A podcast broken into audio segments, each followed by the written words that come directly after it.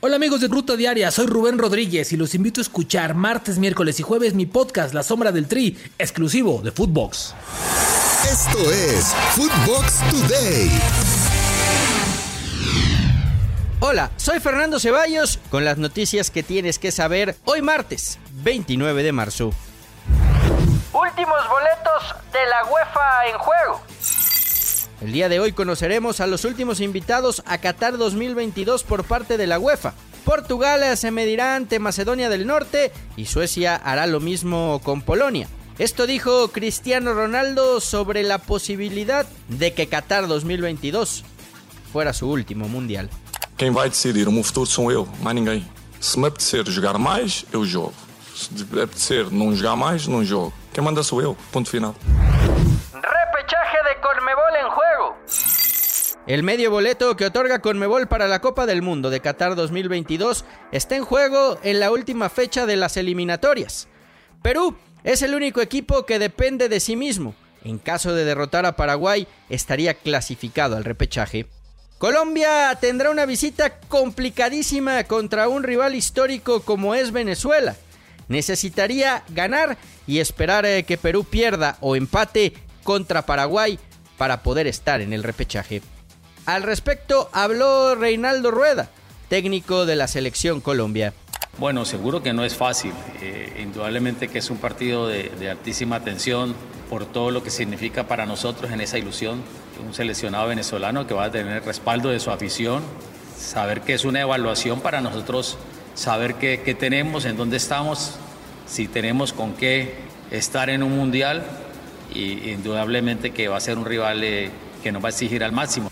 Por su parte, Chile es quien lo tiene más complicado necesitaría que Perú pierda ante Paraguay y que Colombia empate o pierda contra Venezuela. Esto dijo el técnico de La Roja, Martín Lazarte. Yo creo que acá hay una realidad, no la vamos a desconocer. Nosotros tenemos que hacer nuestro trabajo.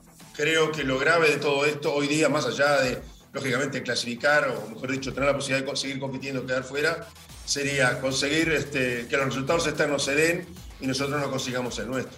Nosotros tenemos que conseguir nuestro resultado y bueno, y después lógicamente tener un poco de fortuna o que, o que el calendario de los equipos que están tan bien como nosotros se les atraviese. Ese es un poco el tema, es la realidad.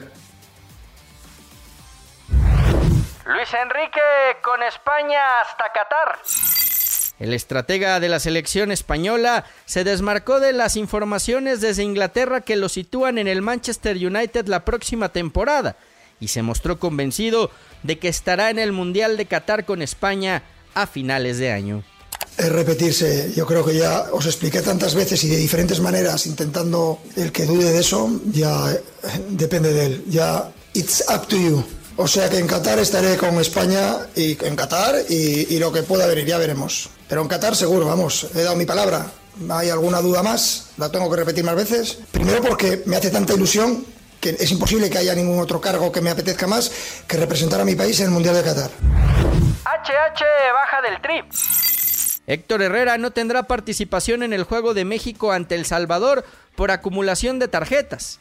El jugador del Atlético de Madrid ha sido uno de los más cuestionados con la selección mexicana.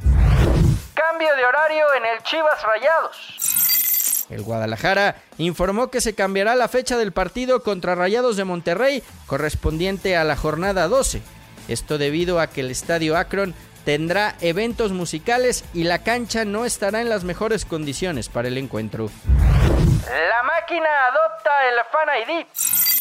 Cruz Azul anunció en redes sociales que comenzó el proceso de credencialización de los miembros del grupo de animación con la finalidad de brindar un ambiente seguro en el Estadio Azteca. Ansu Fati está de regreso. El joven delantero Blaugrana regresó este lunes a los entrenamientos con el Barcelona para seguir su proceso de recuperación de forma progresiva. Así lo informó el conjunto culé. Estreno goleador. El delantero mexicano Santi Muñoz marcó su primer gol con el Newcastle United en la categoría sub-23 durante el encuentro ante el West Broadwich Albiol. El tanto cayó al 51 de partido y marcó el inicio de la remontada de su equipo. Esto fue Footbox Today.